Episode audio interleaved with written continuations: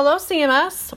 This is Mrs. Hewells, and I have Gracin Butler with me today, who has earned the fifth grade nomination for the Student Spotlight Award. Gracin, your teachers have nominated you for the Student Spotlight Award based on your academic excellence. Listen to what your teachers have said.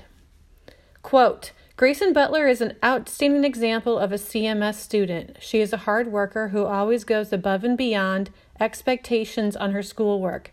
Gracin is a kind student and is always helpful to not only other classmates but to teachers as well. Keep up the great work, Gracin.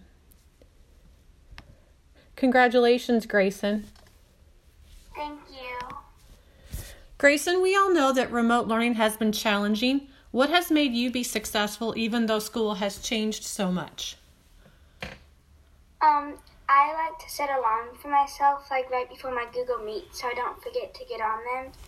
And then I also like to check the to-do list on Google Classroom um, to make sure that all my work is done and turned in on time. I love those ideas. Those are great. Perfect.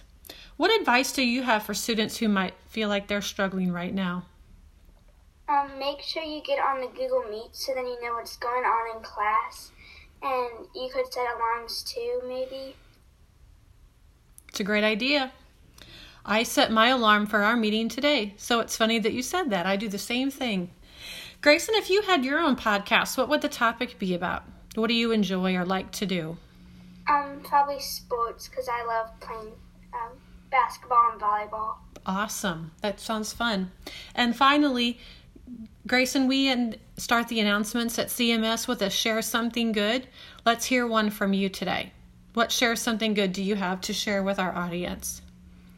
Um, going remote um, was a little hard before we um, did synchronous, but now that we've done synchronous, it's a lot easier for me to get all my work done on time.